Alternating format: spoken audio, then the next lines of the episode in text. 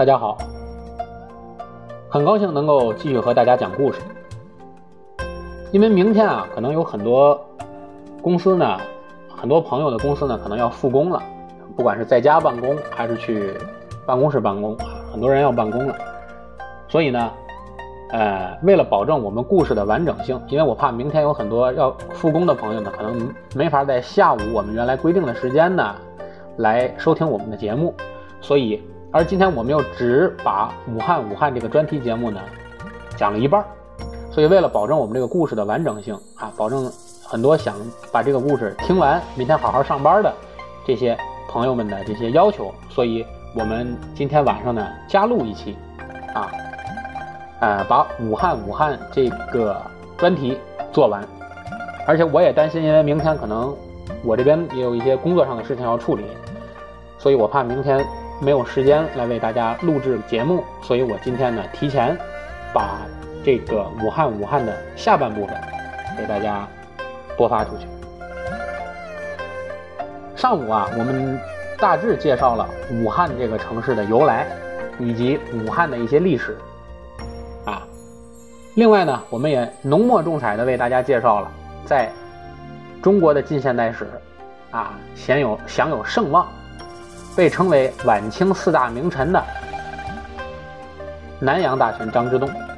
也介绍了他和湖北武汉的不解之缘。那么上午呢，其实我们介绍张之洞在武汉主抓了重工业，啊，主抓了军工建设，主抓了教育。那么我们这个武汉武汉的下半部分，还是继续介绍张之洞在湖北振兴教育、振兴学堂的这部分。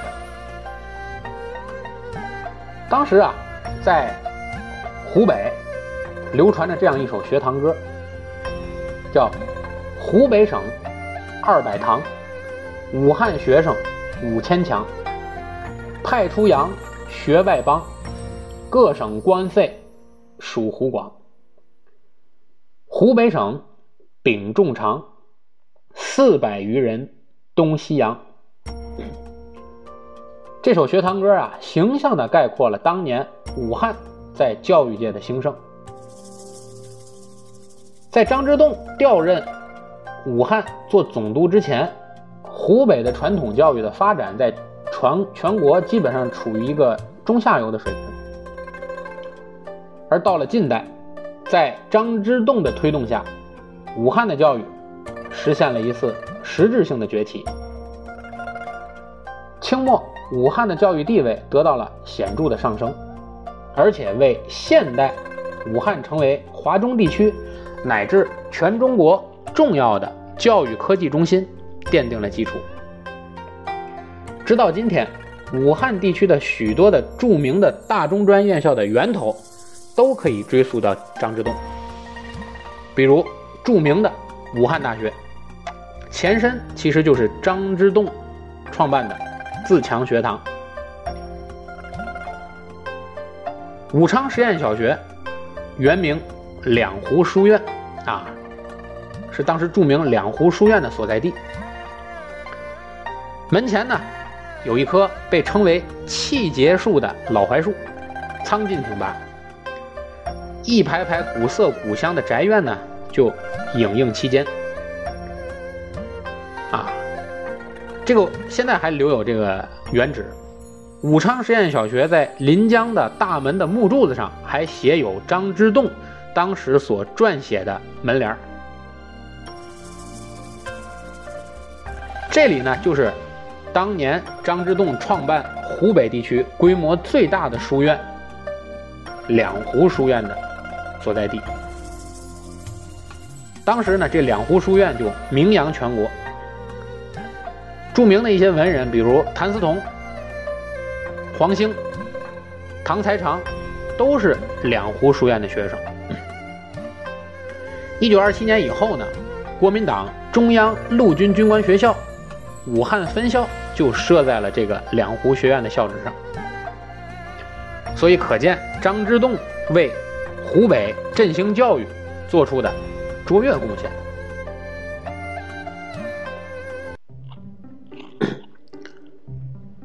光绪三十年的时候，也就是一九零四年，来武汉已经五年的张之洞，在修好了武昌南北二堤的这个情况下，就决定修建汉口的后湖长堤。那时候的汉口啊，始终就受后湖水患的影响，啊，受着这个后湖水患的威胁。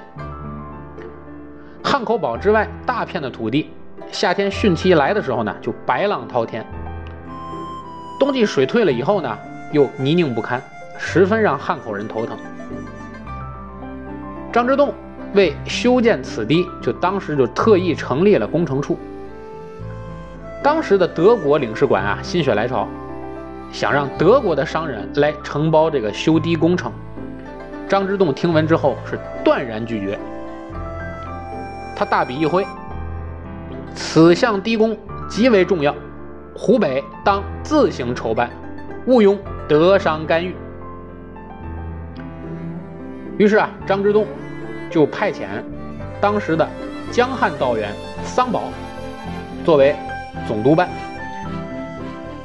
又请回曾经留学日本的监理人张学熙为负责人，来监工这条啊后湖堤。据说呀，当时他们在后湖中间就搭了一个高台，张之洞呢就站在台上，用望远镜四下一望，把手一抬，这条堤上到哪里，下到哪里，中间经由何处。大堤的走向就这样确定了下来。当时的技术工程师们就根据张之洞的手指之处规划和测量了大堤的整个路线，而整个工程从开始到结束也是干净利索，只写了四个成文，一个是用于请款，一个是用于申报开工，一个是送决算，最后一个是报告结束啊。在当时那个时代，做这么大的一个工程，四篇文章解决，干净利索的，让人都觉得有点诡异。后湖大堤呢，实际上是有两道，一道长堤，一道横堤。长堤是以牛湖广佛寺，也就是现在的堤角作为起点，向西北越过戴家山，在此呢转了一个九十度的大弯，折向了西南。啊，经姑草树至进口止，一共是二十七华里。横堤呢，则是以黄经堂为起点，由南而北，经长风院旧堤至进口与长堤相连，长是七华里。所以这条堤全长三十四华里。这条堤的高度呢，当时就是以铁路的路基为标准，堤面宽二至三丈啊。堤根宽六至八丈，除了民工分段承包以外，当时住在汉口的军人也参加了这一工程，可以说是当时军民共建的一个工程。这个做派其实跟现在我们修建一些重要的国家工程也差不多。有意思的事是啊，张之洞因为要修建这条长堤，就觉得当时的汉口堡就是一个当时汉口的一个堡垒。留下已经没有什么意义了，啊，既挡不了水，还阻断了交通，于是就下令把当时驻守汉口的这个汉口堡拆除掉了，而拿了当年修堡拆下来的这些这个墙砖，就修堤用。这点行为其实是非常有经济头脑的行为，因为这道堤总共花了银子八十万两，啊。然后呢，当时的法商，这个法商立新洋行的买办刘琴生还捐了五十万两。后湖大堤建成以后呢，就不仅挡住了随时威胁汉口的水患，同时呢，也将汉口的面积扩大了几十倍，将汉口就真正意义上变成了一个大汉口。人们后来啊，就为了纪念张之洞，在这条大堤的边上修过一座张公祠，啊，用来歌颂张之洞修建这座大堤，而又将这条长堤呢，就命名为张公堤。将这条横堤呢就命名为张公横堤。一九三一年啊，一场大水将长堤边上的张公祠冲的是无影无踪，但是张公堤却一直屹立到今天，历经百年依然守卫着今天的汉口。张公堤到现在为止，其实依然是汉口的一道重要的水利堤防。堤上呢，甚至遗留着五座都不知道是哪个时代修建的碉堡。碉堡上的枪眼儿现在还是历历在目。如果大家有机会的话，一定要去看一看。虽然啊，张公堤周边已经是一派平和，碉堡呢却仍然披挂着满身的沧桑。来武汉履履履职的湖广总督张之洞，到达武汉的那一年五十二岁。我们说呀，晚清四大名臣，或者说清末的这四位实力派的大咖，在张之洞这个时代都已经次第登场了。不过，相对于曾国藩、左宗棠、李鸿章这三个人，此时的张香帅。星光其实并不算耀眼，还好有武汉这么一个舞台，最终成就了他。当然，他也成就了武汉，因为武汉而有了四大名臣头衔的他，给予武汉的回馈也是相当丰厚的。他的到来使武汉当时就一跃成为洋务运动后期的中心之一。并成为此后晚清、民国期间不折不扣的中国一线城市。从1889年张之洞总督湖北，到1907年调任离开，张之洞在湖广总督的位置上一待就是整整十九年。来的时候啊还是个壮年，离开的时候已经是白发幡然的七旬老翁。十九年啊，足以让一个人成就一番事业，也足以让一座城市跃到一种高度。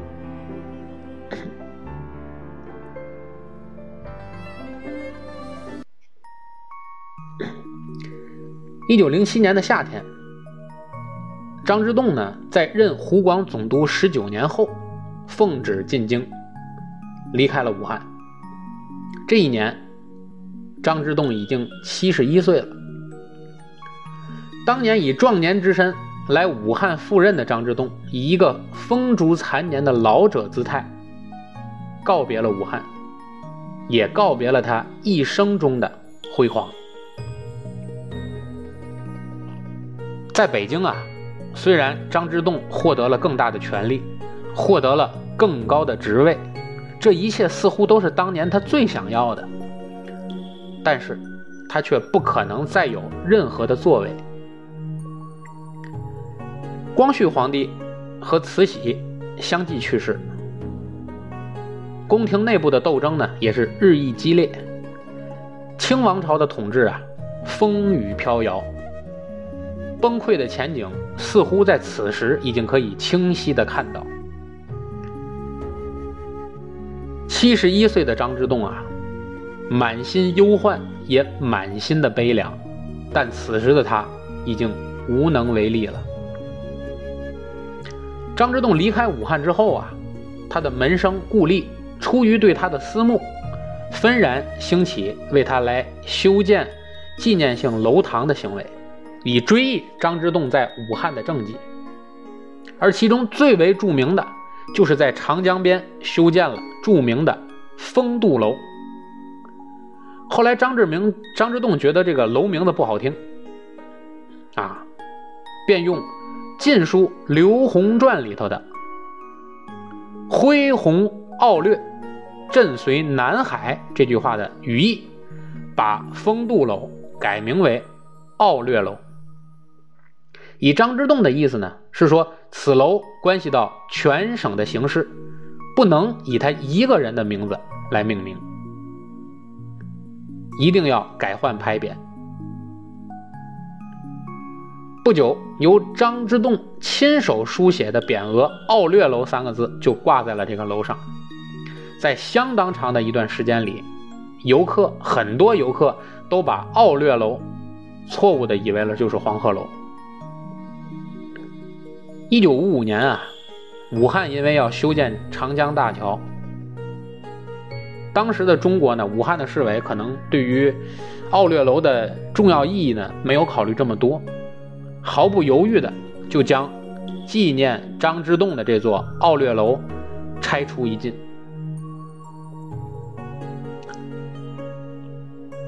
一九零九年的夏天，带着对晚清时政的几多无奈，和对他一手缔造的武汉无比思念的张之洞，撒手人寰。告别了他一生垂念的政治舞台。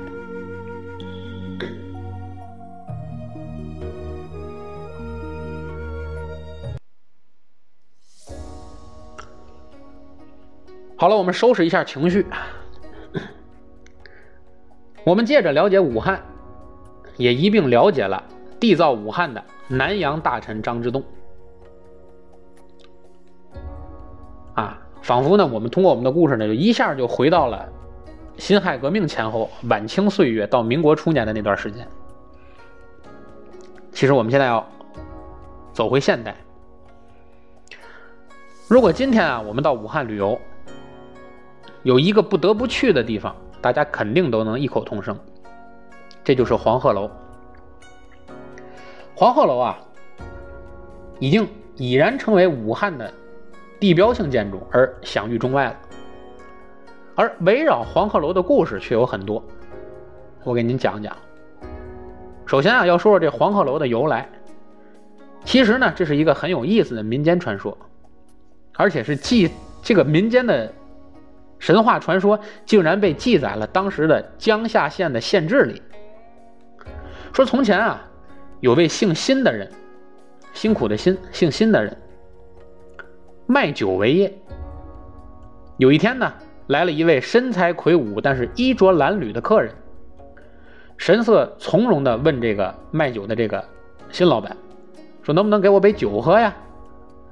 新老板呢，当时就因为他是个卖酒的，而且人品非常的贵重，所以没有因为对方穿着的这种破破烂烂、衣着褴褛而有任何的怠慢，急忙就盛上了一大杯酒奉上。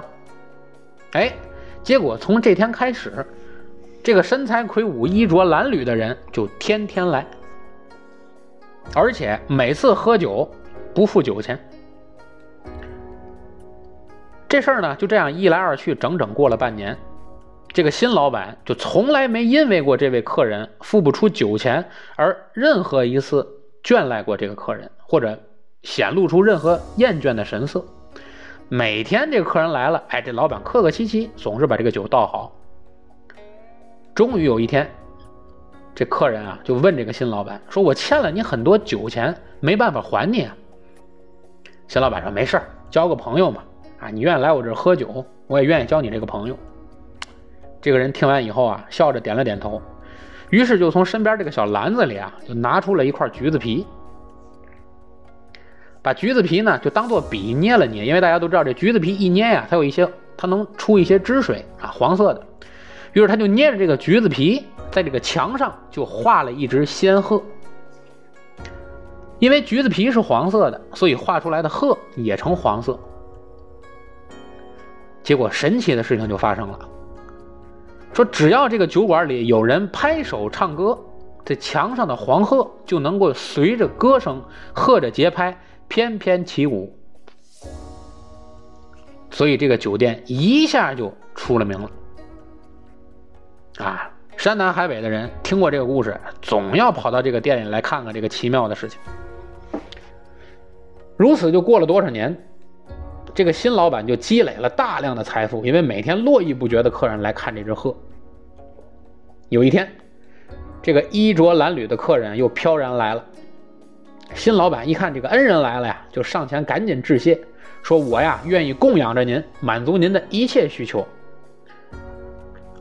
这客人笑着就说：“呀，我今天来啊，不为了让你报答我，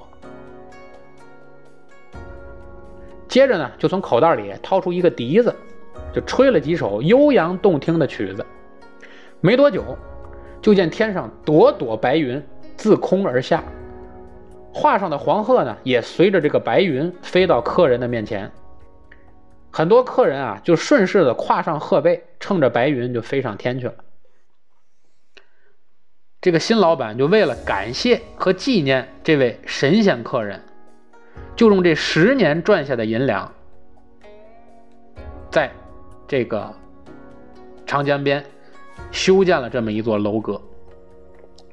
最初因为是新新老板来修建的，所以人们管这个楼就命名为新式楼，因为他盖的。后来因为这个黄鹤的故事，所以改名叫黄鹤楼。一个传奇故事，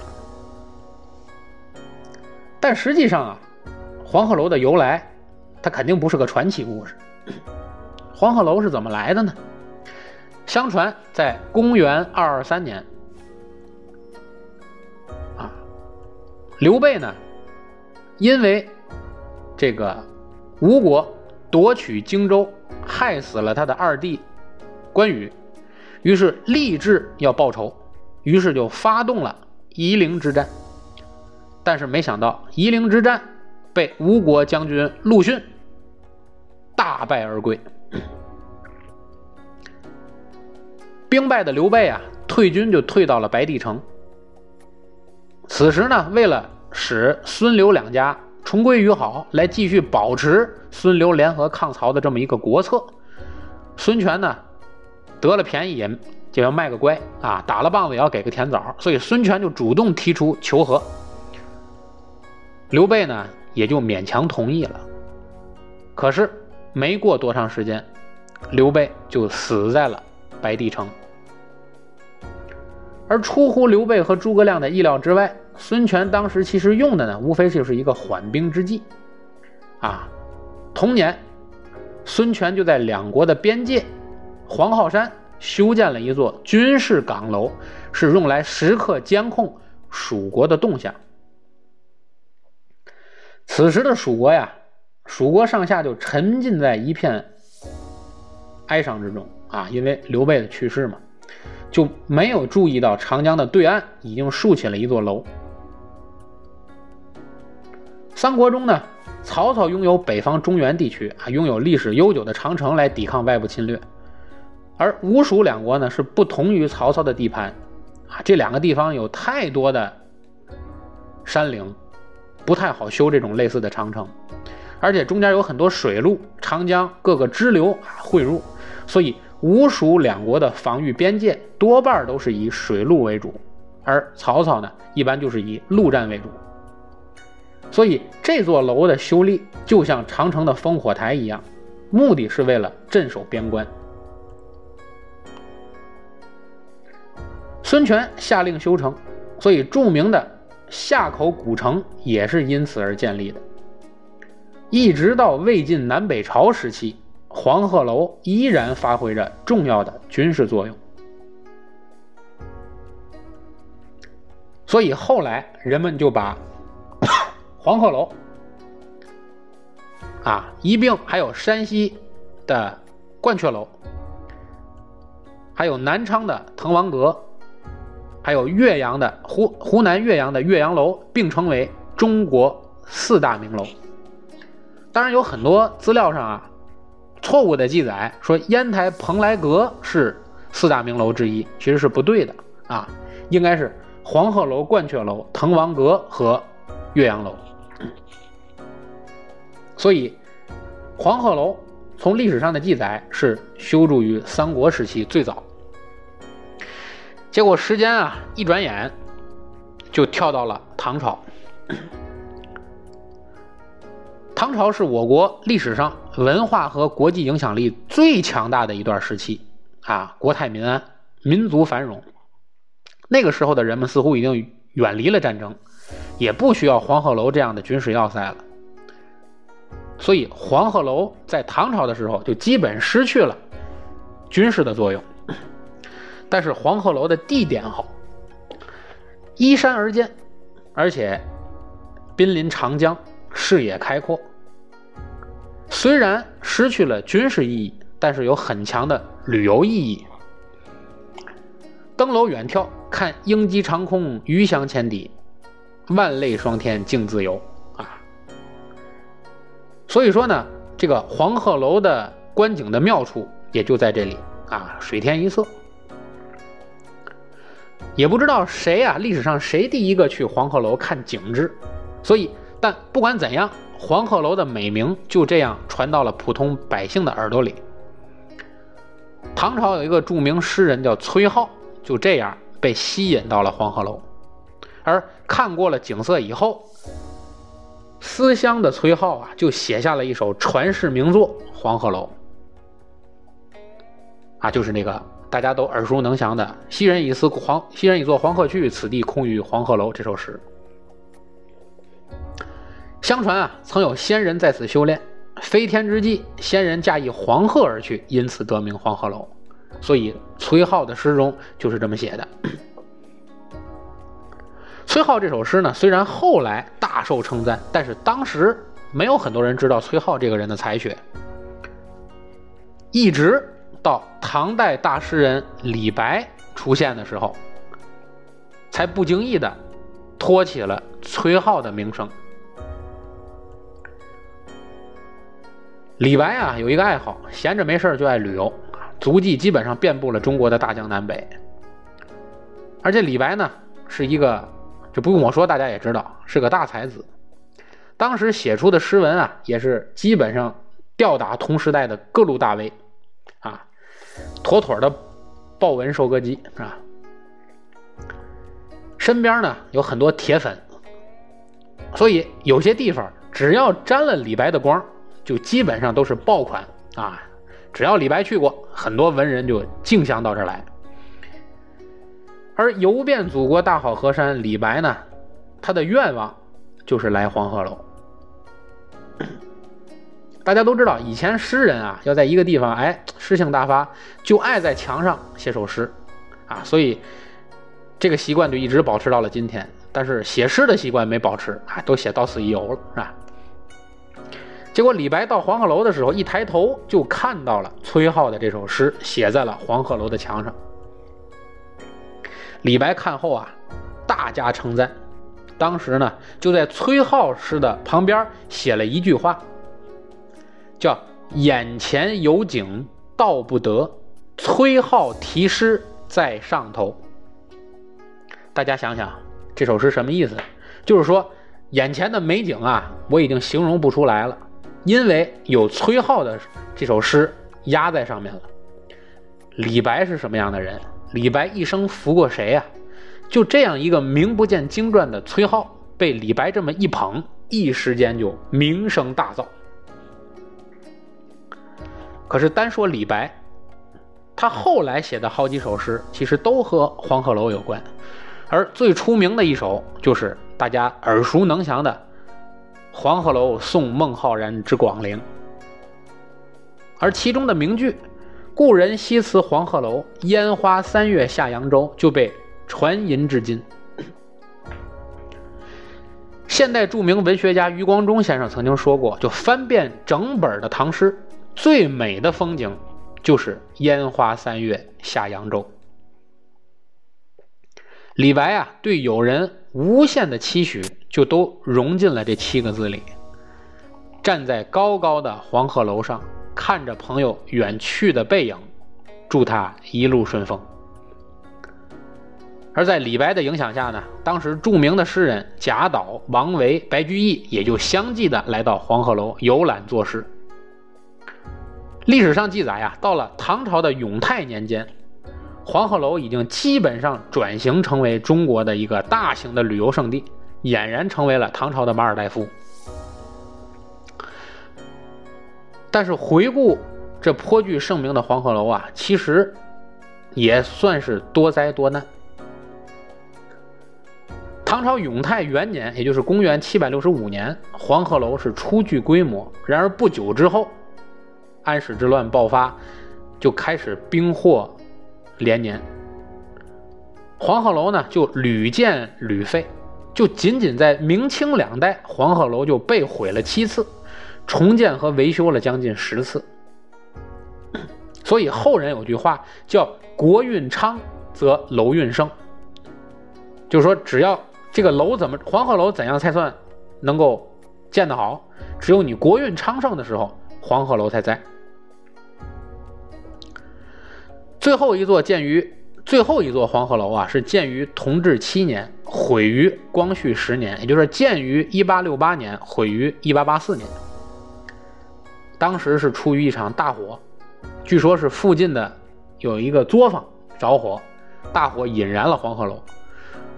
而在光绪十年这场大火之后，黄鹤楼的遗址上就只剩下清代黄鹤楼毁灭之后留下的唯一一个。黄鹤楼的铜铸的楼顶，此后近百年，黄鹤楼就没有再重修过。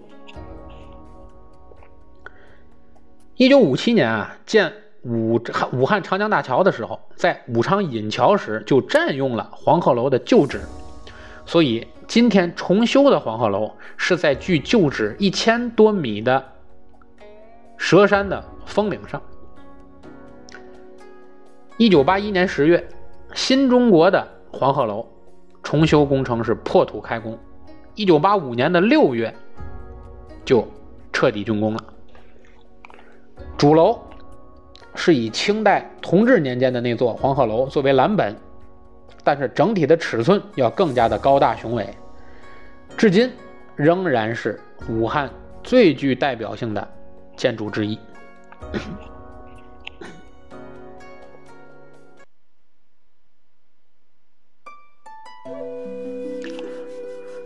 黄鹤楼的故事讲完了，咱们再来聊一处武汉的知名景点那就是一到五月啊，四五月份就让全国各地的人竞相前来拍照的武汉大学的樱花。在今天的武大校园内啊，共有樱花树上千棵，而其中在日军占领期间栽种的樱花树有二十八棵。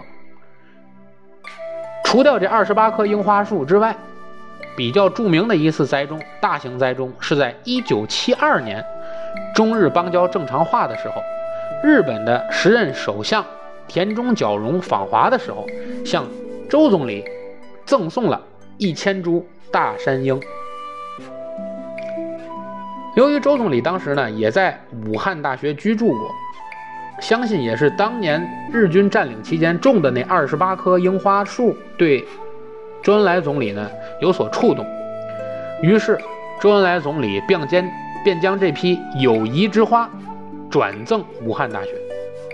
而这一千多棵田中角荣首相赠送的樱花树，今天就种在武汉大学行政楼、新闻和传播学院和樱花大道这三个地方。而正是这千余株的樱花树的背后，其实还隐藏着一个感人至深的故事。一九三八年十月月底，武汉沦陷，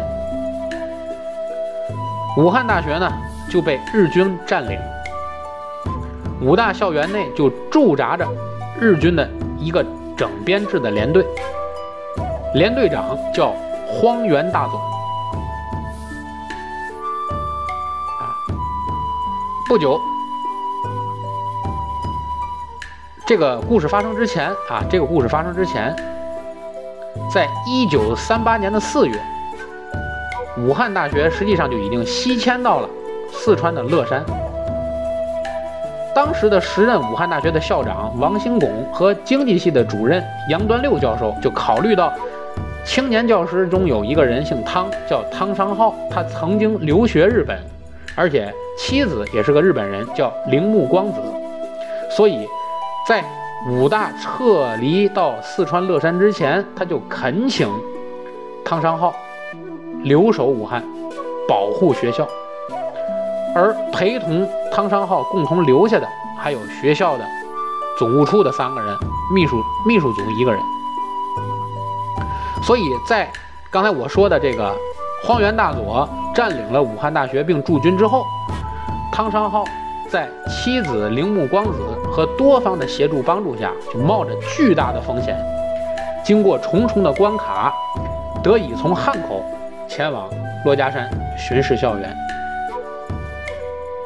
然而呢，在校园内的沿途所见却令他痛心疾首。武大的邮局已经成了日军的马厩，黎元洪体育馆呢也成了日军俱乐部。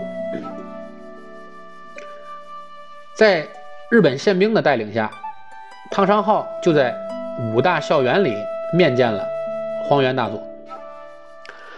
汤昌浩啊，这个人非常雄辩，能说，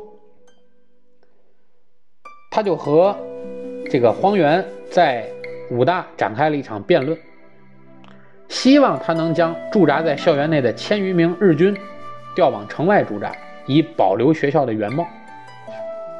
而也正是因为汤昌浩雄辩的口才，最终得到了荒原的理解，并答应了这一要求。几个月以后，汤昌浩听说日军驻军换防了，于是又带着妻子去武大校园巡视。他看到换防之后搬进武大驻这个驻扎的这批日军部队的规模比之前小了很多。校园呢，基本上就成为了日军当时的一个后勤基地。教室门口还用日文的字样贴着“不能骚扰”的牌子。这次接待汤商浩一行的是日军的少将高桥。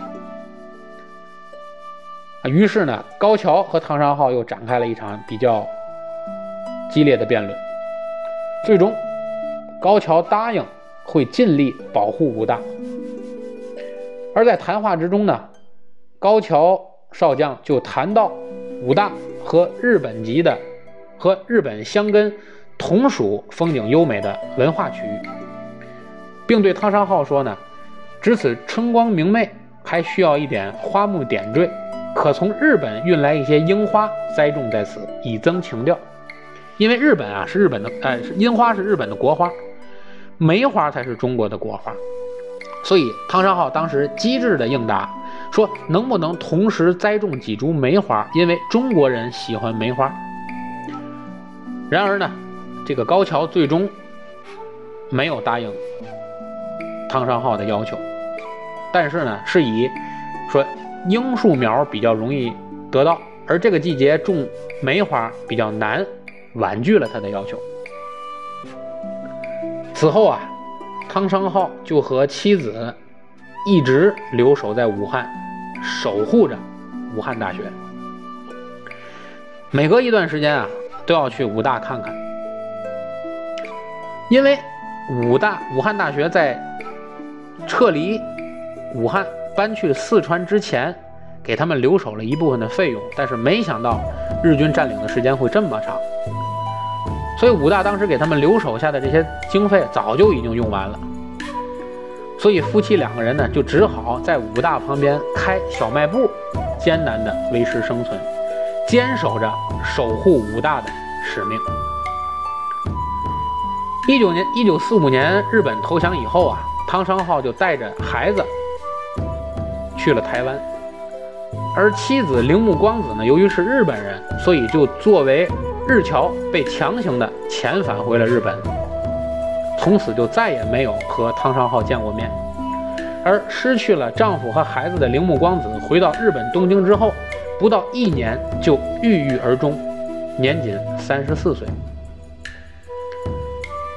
而这夫妻二人守护武大这个使命，是一直到一九八五年。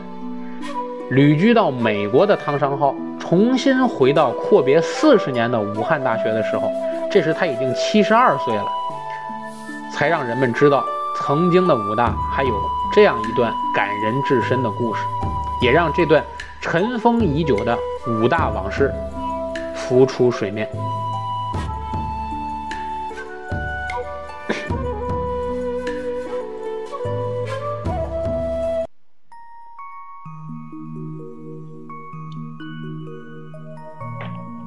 我们的故事啊，讲到这里，武汉的故事，看来是要跟大家说再见了。通过我们上下两期的节目，我们一起回顾了武汉的过往，聊了极富传奇色彩的黄鹤楼，啊，也聊了武汉大学的樱花树，还浅谈了南洋大臣张之洞辉煌的一生。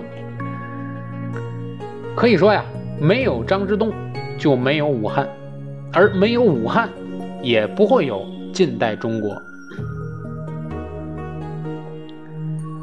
结合最近啊，关于武汉林林种种的新闻和报道，我也不禁是感慨万千。因为我在想做这个节目，一开始的初衷就不想在节目里去评论太多的时事，所以我在这里也不想去谴责在这次武汉的这件事情里。的那些荒唐的人和荒唐的事儿，也更不想去借这个机会去批评任何人或者机构的功过是非。在这里，我只想说的是啊，武汉这座城市啊，在中国近现代史上已经算是饱受了硝烟战火，也凭借着武汉华夏心脏的这个位置。为中国一次又一次的支撑起了这个饱经沧桑的千年文明弯曲的脊梁，而且到现在为止，也依然有像张之洞一样深爱着武汉的有识之士，在为了武汉的今天和明天不懈努力。他们就像啊，至今。依然矗立在武昌蛇山上的黄鹤楼，和一年一度如约开放的武汉大学的樱花一样，坚强的，一代又一代的武汉人，就从来没被打败过。以前不会，以后也不会。所以此时此刻呀，我脑海里就突然想起了大诗人李白。当年在武汉所作的一首诗，叫《黄鹤楼闻笛》。我也希望啊，这首李太白所作的诗中的这个笛声，可以早日驱走武汉的阴霾，重现昔日江城的盛景。一位迁客。去长沙，希望长安不见家。黄鹤楼中吹玉笛，江城五月落梅花。